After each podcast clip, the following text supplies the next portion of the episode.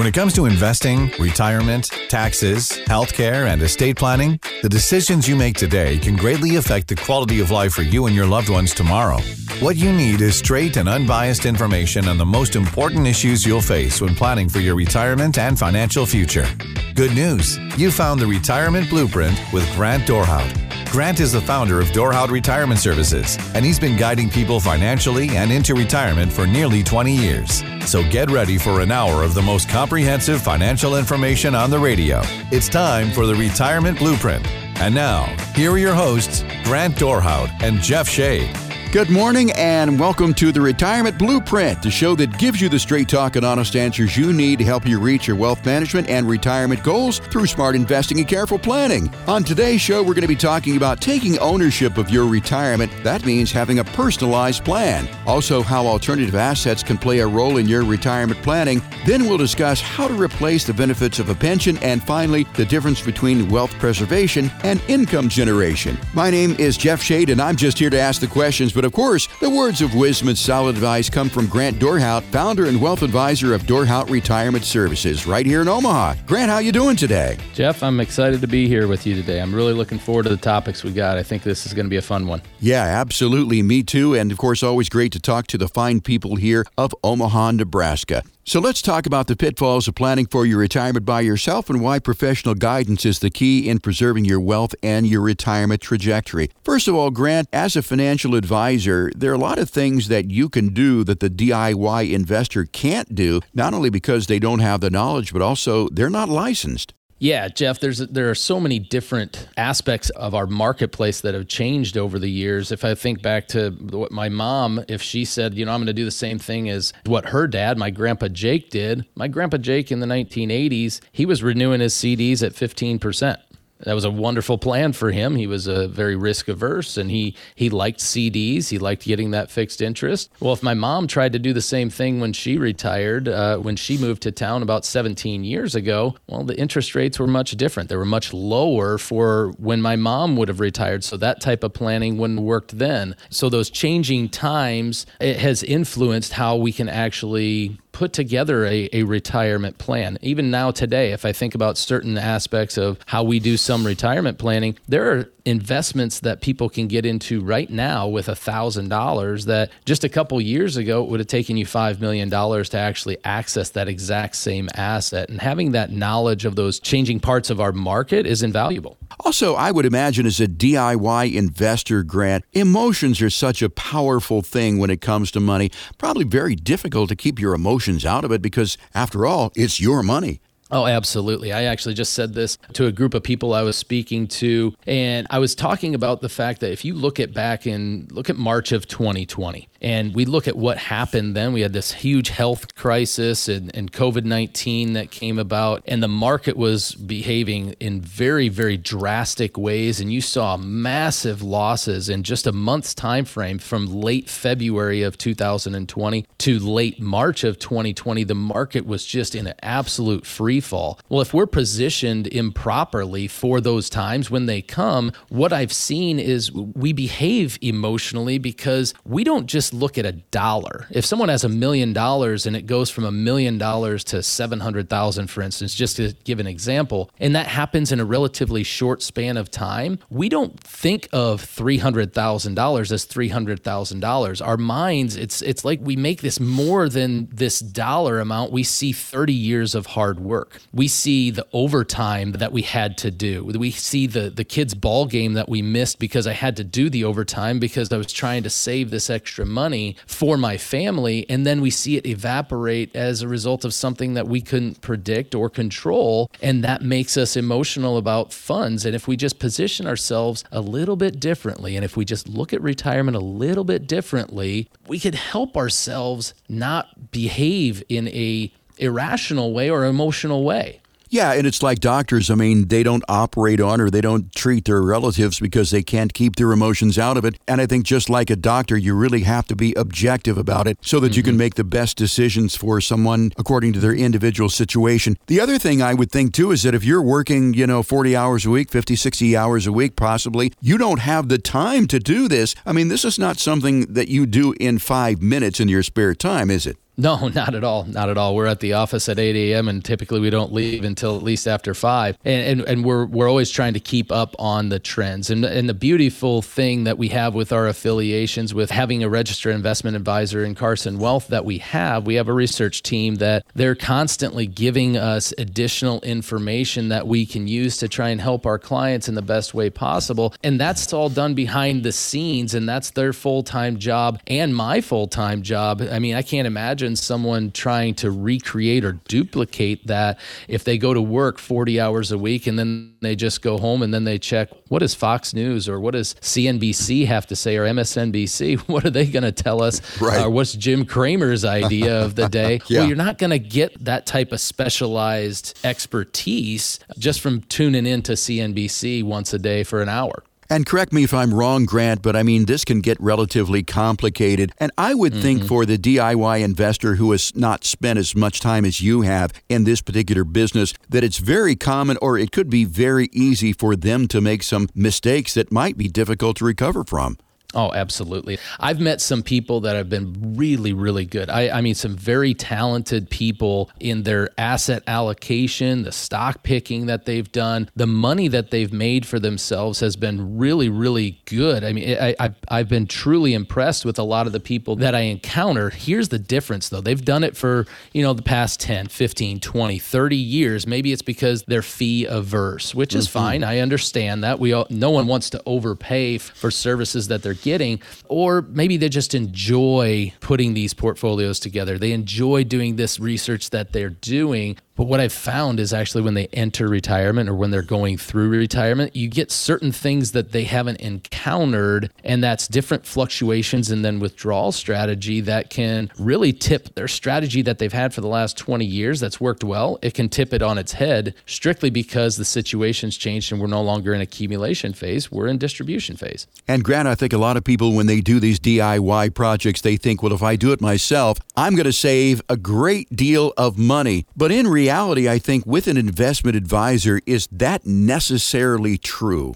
Not always. Uh, it can be. It just depends on what that fee is. It depends on what the service is that you're getting. I'll give you an example. I can paint my house. I can do that. I have paint brushes. I have paint rollers. But when my wife came to me a couple years ago and she said, "Hey, I'd like to paint this whole main floor. I'd like to change this and change that," uh, you know, I kind of think about it. Well, you know what? I can do this, but there's a reason why I pay the painter. And you know what? Our main floor looks a lot better as a result. I didn't have to worry about it. I was done with it. If you look at actually from an investment standpoint, it's very, very similar. There are certain things that we have access to and certain planning tools that we can put together to make things potentially more efficient for someone to where they can hand it off and they can sit back and then they can come home and like I did when I got home, man, my main floor is painted. This is beautiful. I'm glad I paid someone else to do this because I couldn't do it this way. I couldn't put it together this way. And as a result, I, I was freed up and I was happy with the result. We do the same thing with our clients' plans.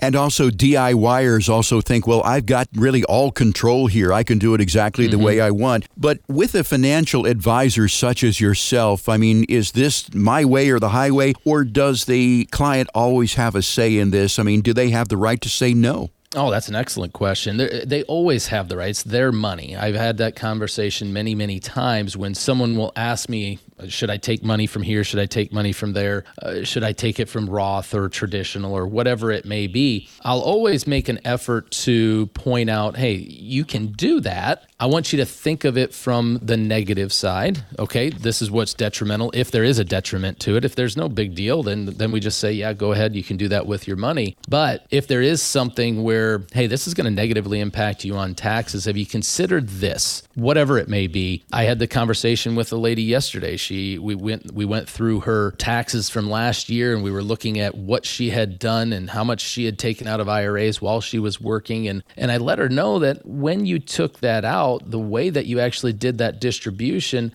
I don't know what we would ultimately have done because she had another financial advisor that just said, okay. I said, we would have pointed out the fact that you can do this now and this part later. And here's why we want to consider that. And I gave her just a couple of ideas uh, around how we would advise her and make sure that we're thinking of it from all angles. All too often, we make knee jerk reaction decisions. Hey, I need $10,000. Send me $10,000. Take the taxes out, boom, done. And I want to take that from my money that's at the custodian, whether it be Schwab or it used to be TD or whoever it is. And we don't really think through, okay, should I do this? Should I have the taxes taken now? Should I have it taken later? What's the best route to go? Grant, I want our listeners to think about this. I mean, if you wouldn't trust yourself to provide medical expertise or fix your car on your own, do you really think you should fly solo when planning for your financial future? So before we continue, Grant, I want to take a moment to remind our listeners how they can have a conversation with you to ask their questions about whether or not they can do it themselves. Request your no cost, no obligation, no judgment Dorhout Retirement Services review by calling 402 281 0750. That number again is 402 281 0750. Now, when you call, you'll get a friendly voice on the other end of the line who will gather some basic information from you, then set you up with a conversation with Grant to create a path towards a successful retirement. Now, remember, this is not going to cost you a dime, but it could uncover some blind spots that, when addressed, may help you improve your quality of life in a retirement that could last as long as 30 years. Once again, no cost, no obligation for this consultation. That number again is 402 281 0750. It's 402 281 0750, or you can request your complimentary consultation online at DorhoutRetirementServices.com. That's Dorhout, D O R H O U T, retirementservices.com. Want more strategies to support the quality of life you want for 30 plus years? Stick around. There's more Retirement Blueprint with Grant Dorhout in just a moment. You can't start a trip you've never taken without a plan, and you can't start your retirement journey without a comprehensive plan to get there safely. To request your no cost, no obligation Dorhout Retirement Roadmap, call 402 281 0750 or request it online at DorhoutRetirementServices.com. Now, back to more of Retirement Blueprint with Grant Dorhout and Jeff Shade. We so much appreciate you joining us here on News Talk 1290 KOIL for the Retirement Blueprint with Grant Dorhout. In this segment, we're going to be talking about how alternative assets can play a role in your retirement. You know, Grant, with so many questions about the future of the U.S. economy, you might be curious about how you can effectively protect your finances or seek a hedge against the uncertainty of the economy. While a good retirement portfolio strategy should already account for the chance of economic uncertainty by including those hedge options, it's still important to know what these alternative assets are and how they work. So let's talk about the basics here, Grant, of gold and real estate, annuities, and other things, followed by a discussion of how these assets may be applicable to your retirement. First of all, let's talk a little bit about gold, Grant. Some people love it, some people hate it, but let's break it down. Let's talk about gold and the value of it as an alternative asset. Yeah, so I had a client actually come into my office this week. She's been listening to some radio shows, she's been reading some stuff online. And the first thing when we're doing her review, the first thing that she says is, Should I buy gold? And I asked her, Why are you asking? Like, what do you want to buy gold? Like, what's prompting this question? Because she's been a client of mine for seven years and I've never heard that from her. And she said, Well, I saw these advertisements online and then I heard some stuff on the radio saying I need to buy gold. It's the best thing to do. And I can even do it with my IRA. And I said, Well, what what's the purpose? Like, do you just like it or do you think it's a great investment? Like, what's your feeling? And she really had no feeling whatsoever. And I told her if she wants to buy some gold, if she wants to have some coins, you certainly can. You can put it in your safe and, and say, yes, I have some gold. I personally wouldn't recommend that she takes her IRA and purchase gold with it, but that's up to her. And ultimately, we had a discussion for a little while around the benefits or and the potential drawbacks that she could have from it. And she said, yeah, yeah, that answers my question. I don't need to buy any gold. And that was for her. The next person, they might say, you know, that answers my question. I'd like to buy some gold. And then they might do that. You got to keep in mind that the person that, that is putting the advertisement out there that says you must buy gold and you should even do it with your IRA, mm-hmm. I mean, they're going to charge you a premium if you're going to buy some gold eagles, for instance. You know, the gold per ounce yesterday was $1,919 per ounce. And, you know, if you get a gold eagle, you know, it might be over $2,000. I, I don't know what the exact dollar amount is on those right now, but thinking about people saying it's a great hedge against inflation or or that uh, through uncertain times it's a great thing to hold. You know, the month I was born was October of 1980. I looked it up actually, and it was $2,380 an ounce back then. So looking at the depreciation, it depreciated even more than uh, what it currently is at, but then it's come back. So if someone wants to have some gold, I say go ahead, but don't overdo it. And like any asset, and as you pointed out there, Grant, the value of gold can still go down, especially during years when economies are booming and there's less demand for the doomsday hedge. However, mm-hmm. another good point that you made is that anytime there's a transaction with gold or any sort of precious metal like that, someone, the middle people, are making money on that. But if you want to have it, you want to hold it and say, I've got it here, that is mm-hmm. just fine. Go ahead and do that. But when I think about gold or precious metals versus other sort of investments too, gold and silver and, you know, they just sort of lay there. They really don't produce anything. Yeah. So you've yep. got to consider that when you're talking about gold as an alternative asset. And the last time I checked too, the service station, the gas station doesn't take a gold ingot for my gasoline. So it really isn't. not yet. not yet. Maybe they will in the future. but precious metals, not that terribly liquid. So consider that. Another mm-hmm. alternative mm-hmm. investment grant is real estate. I would imagine that people have asked you about real estate now and again, right? Oh, I run into a ton of people that have real estate and they've actually generated a lot of wealth from it. The majority of people that have held it for a long period of time. That and those are people, you know, lady a couple days ago came in, she's got about a million dollars in real estate. She has four properties left and she really enjoys the income that comes off of it. I don't run into too many people, but I've run into a few that are still, you know, in their 60s and 70s and they're still buying and fixing and flipping houses. You know, that's a couple of different ways that you can generate some income income for yourself. Typically, when someone gets to retirement, though, we're not seeing them flip the houses. That's just a little bit too time and labor intensive for the majority of the people that I run into. Not everyone. I actually, probably about six, eight months ago, I ran into someone from Council Bluffs that they were still on the hunt for those deals and they wanted to fix and flip, and, and, and that, that's right for them. And real estate comes in two forms, Grant. Of course, there is active real estate, like you said, it's owning rental properties or maybe fixing and flipping. And that is right for some people. It's not right for everybody. And keep in mind, too, that real estate doesn't always go up. It is possible to lose money in real estate. But the other real estate option is going to be passive real estate. Let's talk about mm-hmm. that just a little bit.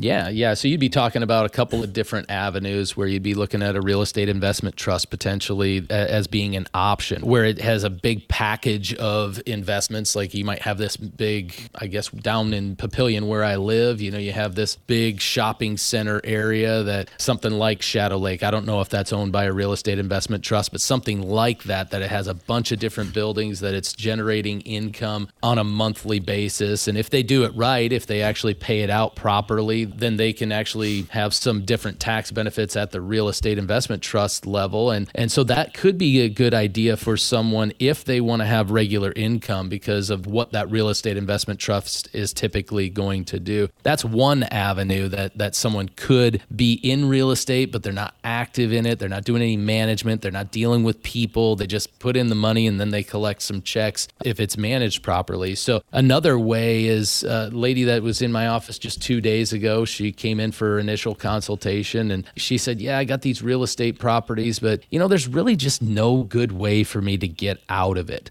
Mm-hmm. And I asked her what she meant, and she was talking about the fact that the way that she had depreciated her assets and the way that she was positioned, she just have to pay way too much tax. So she didn't think that there was a good way to get out of that real estate. And I let her know that there was a couple of different ways. If you utilize Delaware statutory trust or if you do a 1031 exchange, or you could utilize that to where you could get out of those properties and you could defer that tax further down the road and you could still generate income eh, depending on which Delaware statutory trust that you would get into. And there's a different diversification that comes with that. And, and you get to choose different ways that you can invest that money. Now, you don't have as much control, so you have to be very, very aware of that. You don't have near as much control as if you own your own rental property. You know, if you want to change the carpet it or you want to do no fix ups or whatever it is, mm-hmm. that's going to be managed by a third party. So you have to consider that as a potential drawback if you would go down that road as well. So, as I understand it, real estate investment trusts are REITs. They're sort of like real estate stocks, but those are subject to market volatility and a certain percentage of profits must be paid out in dividends to shareholders. And that's after, though, the developer's costs and salaries are paid. So, it's not a direct investment in real estate. It's what we call passive real estate. And as you talked about Delaware Statutory Trust 1031 exchanges. Can you just elaborate a little bit more on when you would use a 1031 exchange or what an example would be where you use a 1031 exchange and then invest that money into a Delaware Statutory Trust?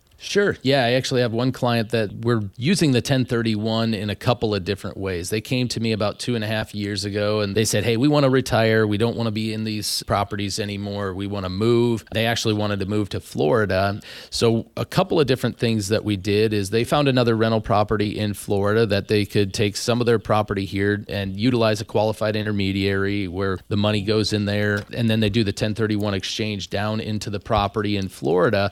But then they didn't want want to do too much active management of properties. So they actually wanted to utilize the Delaware Statutory Trust. So we actually did. Uh, the first one we did, I think, was about a year and a half or two years ago, where we sold the property. It stays at the qualified intermediary. We identified the property that they wanted to be invested in. And then we did the 1031 exchange into the Delaware Statutory Trust. And then 30 days later, they start getting payments mm-hmm. from that particular Delaware Statutory Trust. So it can help them with their retirement income goals, uh, depending on what they are, of course. But for them, that actually was a route that was advantageous for them because they wanted to get out of the active and more into the passive real estate. Right. I mean, it's a landlord exit strategy basically for people yep. who are active landlords and they're tired of the toilets and tenants and trash with a Delaware statutory trust. They can invest into other forms of real estate. There are also yep. some tax advantages to that as well. Yeah, there can be. Depending on how the debt is actually held at the Delaware Statutory Trust, there could be certain steps that actually enhance your tax benefits, but it also, there's a potential that there is an enhancement in the income,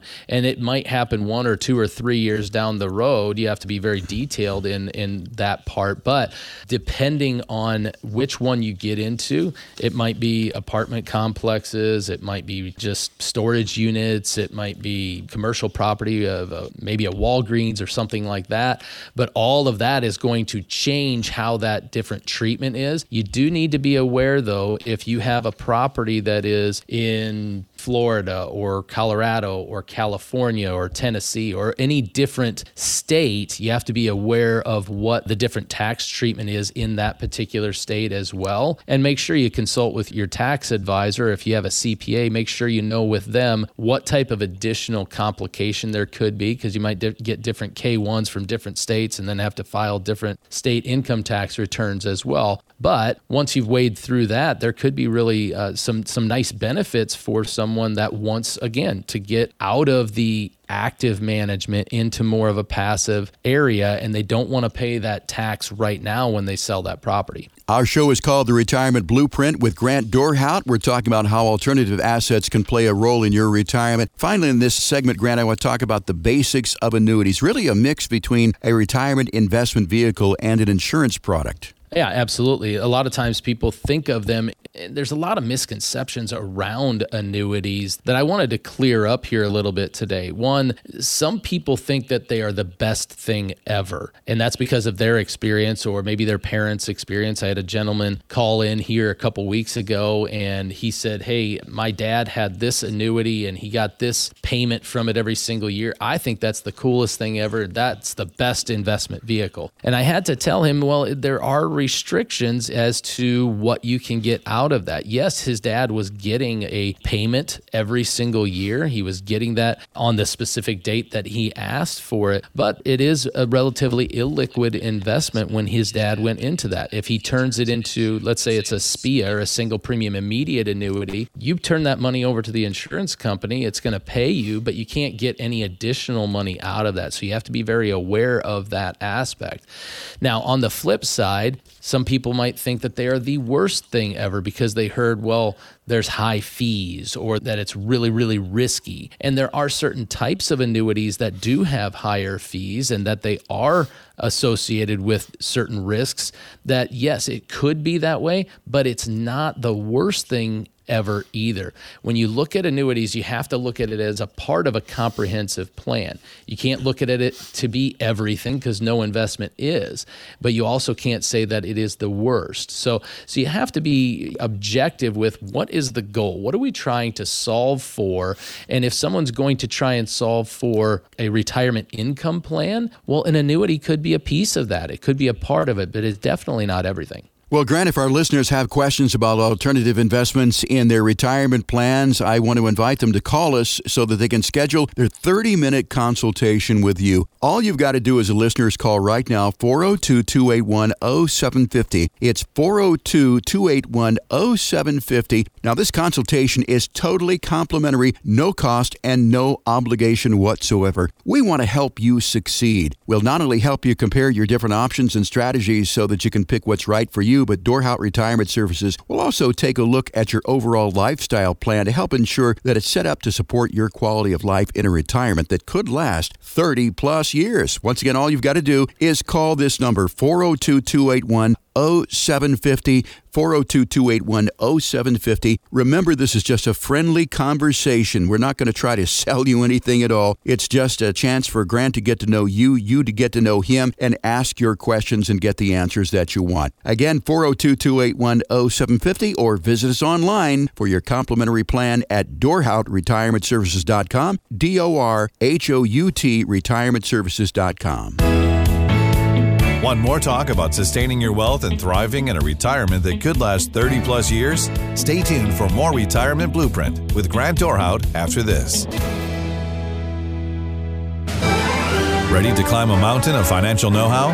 Good, because it's time for more Retirement Blueprint with your financial Sherpas, Grant Dorhout and Jeff Shade. If you're just joining us, this is a retirement blueprint with Grant Dorhout. My name's Jeff Shade, and if you want to hear the show again, don't worry. We're also a podcast. Just go to wherever you get your podcasts and search for the retirement blueprint with Grant Dorhout. You'll get this show along with past shows so that you can stay on top of your wealth and retirement planning. Grant, in this segment, we're going to be talking about replacing the benefits of a pension. Now, you may have heard about pensions and their qualities of steady income generation, much like Social Security. You may even have one of your own and have contributed to one throughout throughout your working years. But unfortunately, pensions have been rarely offered by employers, especially private employers, for quite some time now. Some do, but many don't. But before we put them on a pedestal, how do they really work? And if you don't have one, how can you emulate the steady income stream that one looks forward to when accessing a pension? So let's talk about what the pension is, how it works, and how to access steady income in retirement without a pension plan. So, first off, let's go down to the 101 level, Grant, and talk about what is a pension? How does it work?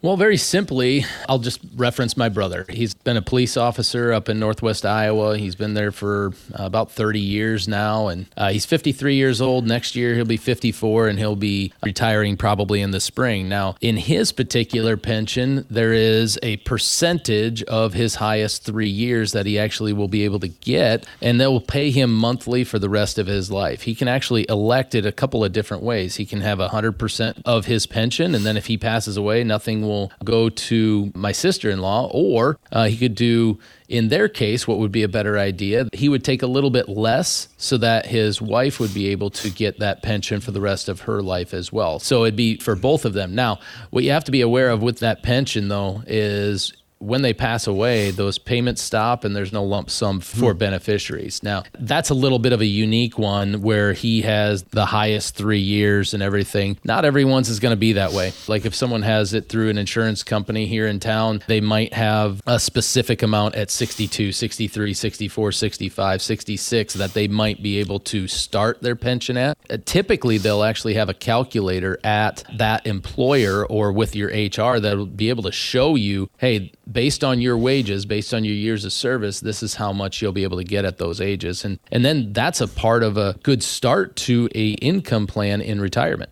But as we said, there aren't as many people who have pensions these days as there used to be, but there's some people out there who do have them. So let's talk to those people about the option. The big option that they have when they get ready to take it is should I take a lump sum for my pension or should I take the monthly payout for the rest of my life? Yeah, that's a great question, Jeff. Actually, if you look at the U.S. Census Bureau in 2021, they did a survey where it found that about 13.5% of people either had a defined benefit, which is a pension, or a cash balance plan that could be mm-hmm. a pension. And with that, those people, about 13.5% of people, they're going to have an option typically where you could get a lump sum option And what you want to do is you want to compare how can I get a reliable income out of this? I have a client of mine, he came to me a couple years ago. He worked for 20 years at a particular job. He actually wasn't a big fan of the way that he left that job. So he wanted to get the money away from there as soon as possible. And I told him, we need to run the numbers to make sure of what is going to be best for you. So what we did is we ran how we could get the income for him over the rest of his life. How could we actually generate these incomes? And would it duplicate what he had at work? Now, ultimately, he chose to actually take that lump sum because of the fact that if he passed away and his wife passed away, there's a possibility that there would be a death benefit for their kids yet. Versus at his pension, in his particular pension, if he got one paycheck and him and his wife were both no longer here, maybe they got in a car accident or something and, and, and they passed away, there would be nothing for their kids. So they like that option of having the lump sum that if in that same scenario, if we took the lump sum option, we start getting some income off of it,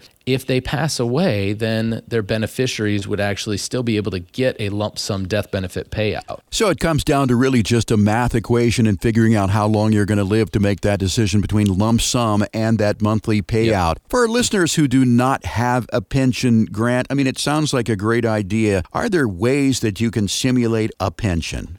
Absolutely. And that's exactly what we did with that particular client. You have a couple of different avenues that you can use. You could utilize certain stocks, you could have dividend paying stocks. There are certain risks that come along with that. Like if there's some sort of an event that would make that company cancel the dividend, for instance. Well, that becomes problematic if we're relying on that for income. I can't tell you exactly what that event would be for every single company. I'm just saying you have to be aware of that. So temper expectations for what type of longevity we could have with that particular dividend paying stock. We could also, like we talked about earlier, they could utilize a real estate investment trust to generate some income if they wanted to, or if they had other real estate, they could be utilizing the Delaware Statutory Trust as a potential. But you could also utilize a strategy where you would purchase a, a particular type of an annuity that would pay you, whether it be a single premium immediate annuity, you could utilize a fixed indexed annuity, you could utilize fixed annuities that could have some payouts. Now, if you're going to use, for instance, an indexed annuity or a variable annuity that has a income rider on it, you would actually have a fee for that rider to have that company generate that income for you and you would have a contract with that company where they would be paying you that monthly income. And if you actually look at it side by side, a pension paying you monthly or an annuity paying you monthly, it's very similar. It's going to have different types of restrictions and guarantees if there are any on both sides, but just be aware there are ways that you can take your lump sum that you've built in your 401k or your 403b or your 457 or any of these different assets, ways that you can actually turn that into an income stream more so than just leaving it in that particular asset that you've built this wealth in and then just start taking the distributions like in a 4% rule type of a scenario. There's other ways that you can build more of a, an income plan versus just saying, hey, send me some money. Grant, there are some people who still have pensions, of course, who may be listening to the program today, and they're faced with this buyout offer. The employer typically offers the pension buyout by sending a letter or sending a packet that includes details about the offer, the participant's mm-hmm. pension benefit, the amount of the lump sum payment being offered, etc., etc. If someone is faced with a buyout offer, is it still a math and science equation, or how should you figure out what's the best thing to do? It's all a math problem. It's almost always a math problem that we're trying to solve and making sure that we have the max benefit for the client. And and all you're going to do is very similar to if we're looking at a lump sum payout on a pension versus taking the lifetime income, you're going to look at it in a very very similar way, but you have to take into consideration what are my other reliable income sources? What is my income need? Do I even need this income? We're going to have some people that have a buyout offer on a pension that that pocket of money they may never even touch. They may never even need these monies, so they're going to be looking at passing this money on to their beneficiaries or to a church or a charity or their grandkids or whoever it may be. They might not even need that income. So then in that scenario, it becomes very easy to figure out, okay, yeah, I they should take that buyout because they're not even going to need that income. Someone else that is in a different situation where, yeah, I'm going to need income off of these funds, then you have to run the same math equation and solve the math problem like you did with someone that has the lump sum option versus the lifetime income option. When you're getting a buyout offer, though, I would encourage you to find out why. Why are they trying to get out of this right now? What is behind that motivation? Can we figure that out? Is it something that I need to be concerned with the longevity of or the solvency of that particular pension? Is it that far? Or is it just simply that, hey, you know what, we want to get out of the pension business and so we'll give you this much money to go away? Two very different stories there to where we would take the information and, and try and make the best decision for the client to make sure that we get the max bang for our buck in that pension. And Grant, anytime I think of income, I think about taxes. I mean, they go hand in hand. So let's mm-hmm. talk about the tax implications of taking a buyout versus taking a monthly annuity as far as the pension payout goes. So, depending on how you actually take that buyout, it'll depend on if it's more of an employee stock option plan or if it's going to be something where do we have an option to roll these monies into a traditional IRA or is there some other way that we can actually take these monies out? Or are they going to just say, no, you know what? We want to write you a check and you put it in your checking account. That's two very, very different stories in what it's going to be treated like for the rest of your life. If you can roll it over into a traditional IRA and then just take the monthly distributions, you got to figure out okay, well, what's my tax liability throughout the rest of my life? Does it actually make more sense to actually cash it out and put it in my checking account? Most of the time, I would say that that's not going to be the way to go, but everyone's different and we got to figure out where you're at currently versus where you're going to be 5, 10, 15 years from now and what your goals are through retirement so that we can accurately, again, solve the math problem.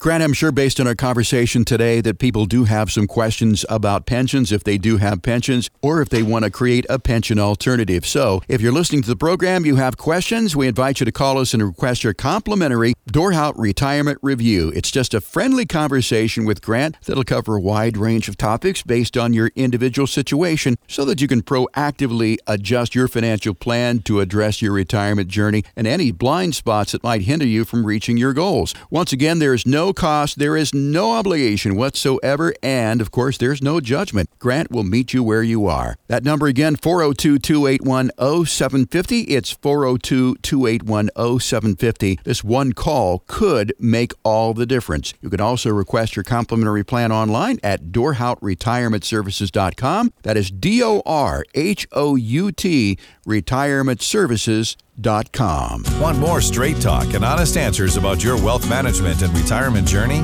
Stay with us. There's more Retirement Blueprint with Grant Dorhout here. We're back with more strategies for a successful retirement. This is the Retirement Blueprint. Once again, here's Grant Dorhout and Jeff Shade. Thanks for joining us here on the Retirement Blueprint with Grant Dorhout. Once again, we're on the radio for you every week for your fiscal fitness and your financial education. And in this segment, we want to talk about the difference between wealth preservation and income generation. If you've saved well and have a solid plan for retirement, you're probably thinking about what your future in retirement has in store for you, especially in this economic climate. So let's address two key parts of the retirement puzzle that you can control your wealth preservation and income generation strategies. But achieving both of those in a way that meets your goals is easier said than done. So let's talk, Grant, about the key differences between wealth and your income in the context of a retirement plan. Wealth preservation and income generation, both important, but two very different things, right? Completely completely different. I mean, if you look at wealth, I mean, that's really about what you own. It's how much you have, it's how much you've amassed, it's how much my nest egg is. That's how much I have, but that doesn't tell me anything about the income. I might have a million dollars and I might be $3,000 per month short on my monthly bills because my Social Security doesn't cover all of my bills. So, generating income out of what you have generated in wealth is very, very important. So, if you look at your retirement, retirement plans, they're used to accumulate wealth. Your 401ks, your IRAs, they're really structured to help you build that million dollars, for instance, or however much money you've built up in retirement. But then there has to be a shift. You have to have a difference of opinion or a difference of strategy once you get into retirement so that you can make those ends meet so that your, your retirement bills are paid throughout retirement. And while both are important, Grant, I think there's a difference between wealth preservation and income generation according to the different phases of retirement. I mean, you've got your accumulation phase versus your distribution phase. So I would imagine that generating income is very important during your accumulation phase, but also equally important during the distribution phase. It's wealth preservation, but you really shouldn't forget income generation as well. Oh, absolutely. You have to change the mindset. If you actually think about different principles of mathematics, uh, this is where I start getting into some of the weeds, but the distribution completely changes how your numbers and how your rates of return work. So I'm just going to use a simple example. If I multiply 4 times 5 times 6 times 7, I will get 840. But if I also go a different route and I say 7 times 6 times 5 times 4, I did a different order, but I still come up with 840. When I go through retirement, I'm going to throw a different wrinkle in that and I'm going to start pulling money out. So if I look over a 20 year period, the market, whether it goes up 10, 9, 8, 7 or goes up 7, 8, 9, 10, and then it has a drop or or whatever, at the end of that 20 year period, it doesn't really matter where my positive and my negative fall over that time frame, I'm going to get the same number. Does that make sense? Yeah. Okay, so if I'm looking at taking money out and I do that same sequence, I go four times five times six times seven, but I put a wrinkle in it, four times five, and I subtract what's a hypothetical income of two. And I do that throughout four, five, six, seven, I'll come up with 740. But if I go backwards and I go seven times six and I take out the income, the hypothetical two, at the end of those numbers, seven, six, five, four, I come up with 790. And that's something that I can't control because I don't know what my rate of return is going to be. So looking at the income generation, we have to generate it from a source that takes these variables that I can't control, sequence of returns, it takes that and it sets it aside so I don't have to be concerned with it. Grant, is wealth preservation, I mean, is that more important than income generation? Is it equally weighted? I would say it's completely equal. I mean, I, I want to preserve the wealth, absolutely. I want to make sure that we have this nest egg, but I can't tell you how many times I've heard people say, I want to spend my last dollar on my last day. Mm-hmm. That tells me for them, income generation is going to be more important than wealth preservation. But for our business and what we try and do for our clients is we're trying to make them equal. We want to make sure that we have this nest egg so that people feel good about what they have to fall back on, but we also have to make sure that that we generate that income on a monthly basis for the rest of someone's life so that they can live the way that they want to and travel the way that they want to and treat their kids and their grandkids the way that they want to. And, and that's all going to be through that income generation. So, Grant, can you give me some examples of tools or techniques that you may use to help preserve wealth? Yeah, there's a couple of them that I've used and that I prefer utilizing a structured note for instance, if I have a structured note that has, say, barrier protection or buffer protection on the downside of the market, we could have some buffer or some barrier. So if the market doesn't behave over the next two or three or five years, if it goes down, we have some protection there if we're within those limitations. So if I have a barrier protection of, say, 30% and the market goes down less than that, I have some semblance of protection there.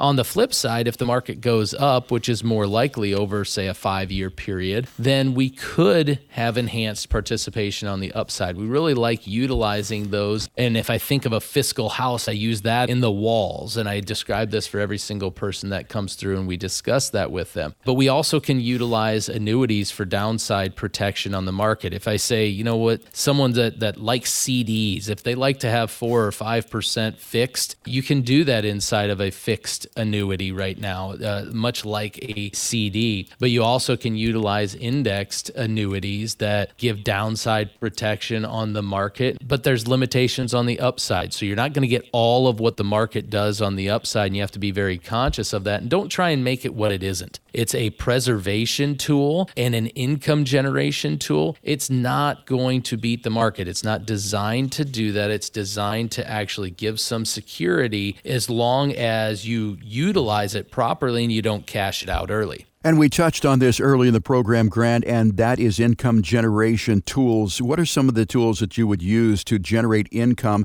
I mean, it's not just stocks and bonds, the old 60 40 split, is it? No, not at all. That's where again you're going to utilize some of those annuities if you if you want to you can use it in a myriad of ways. You don't have to pay a fee for an income rider. I've had people say, you know what, I, I need $10,000 per year. I'm going to put $200,000 in. So if I get 5% interest, can I just take out my interest? Sure. Yeah, you can do that. That's a that's a way that you can do it in a very simple and easy way and, and you can generate that income that you need on a monthly basis. You can do it annually. Some people have a income need. I had one earlier this week. Her income need wasn't necessarily for her income, but she had required minimum distributions that she wanted to take out and she had to take out. She wants to take it out every single November. Well, that's totally fine. We'll just set it up through that particular strategy where we every single November it just sends her exactly what her RMD is. And it's really simple for her. That's what her income generation need was just to have a secure RMD that sends it to me every single November. And I don't want to worry about fluctuations with those funds.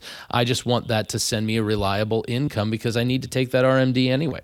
Grant, what are some of the key mistakes to avoid when transitioning from growing your savings to turning those savings into income?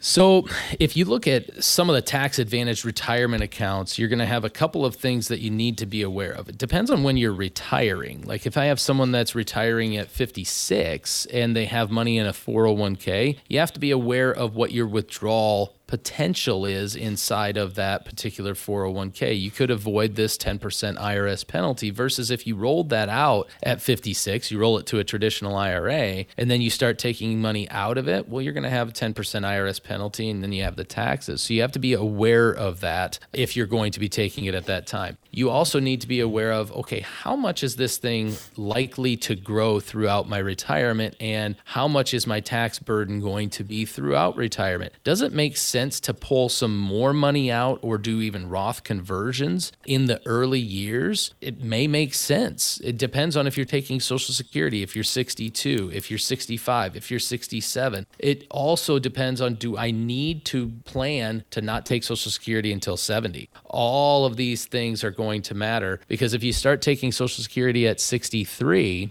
and you start pulling too much money out of your IRAs, we could negatively impact how much tax we pay on our Social Security. What is that income need going to be? And I think the biggest thing that uh, along those lines that is a pitfall is we just don't do the complete math. We just say, I want to take my Social Security at 62 because I want to get the maximum amount out of Social Security that I can. Well, that may not be the best strategy for you depending on what your numbers are. So Social Security mistiming could be a big mistake for you as well too.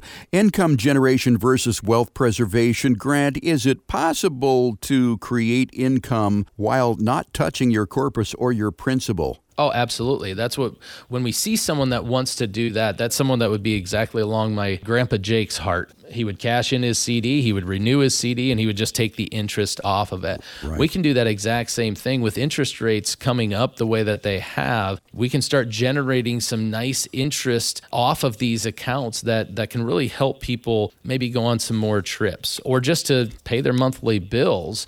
Where I like to see that, just hey, we got 5% coming into the account? Do you want that 5% coming out for your income? And you're never going to see that go down throughout this year. A lot of people like the way that that looks, and I really do too. I, I prefer doing it that way versus utilizing a fee based product to generate income. I'd much rather say, you know what, hey, we can get this much fixed interest. Let's just go ahead and pull that off of our investments. And then we still have our nest egg, our lump sum that's still sitting there. And that a lot of people really just like seeing that aspect. Well, Grant, I'm sure that our listeners have some questions about wealth preservation versus income generation. So let's talk a little bit about what the consultation looks like when people come in and sit down with you and they ask that or they just want that initial consultation. What does that really look like when they call 402 281 0750 and make their appointment and show up and meet with you? Yeah, we do pretty much the same thing every single time. The first time I meet with someone in this client engagement process, we really need to get to know them. I mean, it's really, uh, I've heard people say before a customized listening session where we're just trying to figure out okay, what makes this person tick? How do they want to live their life? I, I have to discover what their current plan is. Is there any plan? What is their goal? What's their risk tolerance? Figuring out how that looks. That's what happens during the first time that someone comes in. And I actually show them exactly exactly how we would build a successful retirement plan that would work. When I'm going through the discovery with them, I actually discover what is going on in their life, what plans they have, what goals they have, what risk tolerance they have,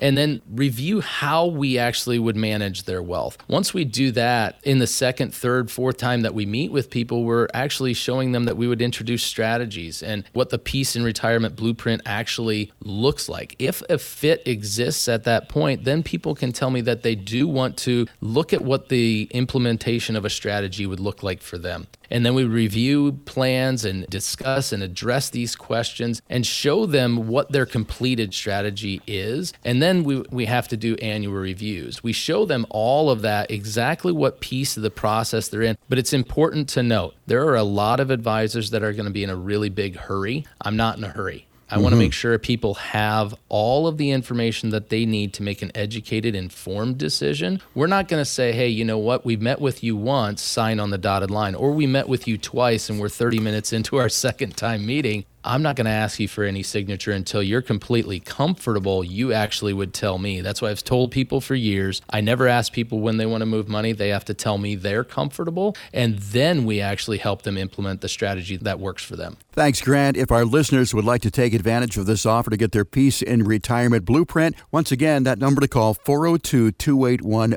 0750. It's 402 281 0750. Again, no cost, no obligation, and no judgment for that. Just a friendly conversation between you and Grant to design a retirement blueprint that'll get you to and through retirement. You can also request your complimentary plan online at dorhoutretirementservices.com. That is D O R H O U T retirementservices.com. Well, Grant, we're out of time for this week. I want to thank you for your time, but most of all, thank the fine people here of the greater Omaha area for joining us. For Grant Dorhout, I'm Jeff Shade. Get out, have a blessed weekend in this great part of the country that we live in. We'll talk again next next week with another edition of the Retirement Blueprint right here on News Talk 1290, KOIL. The opinions voiced in the Retirement Blueprint with Grant Dorhout and Jeff Shade are for general information only and are not intended to provide specific advice or recommendations for any individual. Past performance is no guarantee of future results. All indices are unmanaged and may not be invested into directly. Investing involves risk, including possible loss of principal. No strategy assures success or protects against loss. To determine what may be appropriate for you, consult with your attorney, accountant, financial, or tax advisor prior to investing. Jeff Shade and show guests are not affiliated with CWM LLC. Investment advisory services offered through CWM LLC, an SEC registered investment advisor. Distributions from traditional IRAs and employer sponsored retirement plans are taxed as ordinary income and, if taken prior to reaching age 59 and a half, may be subject to an additional 10% IRS tax penalty. A Roth IRA offers tax free withdrawals on taxable contributions. To qualify for the tax free and penalty free withdrawal or earnings, a Roth IRA must be in place for at least five years, and the distribution must take place after age 59 and a or due to death, disability, or a first time home purchase, up to a $10,000 lifetime maximum. Depending on state law, Roth IRA distributions may be subject to state taxes.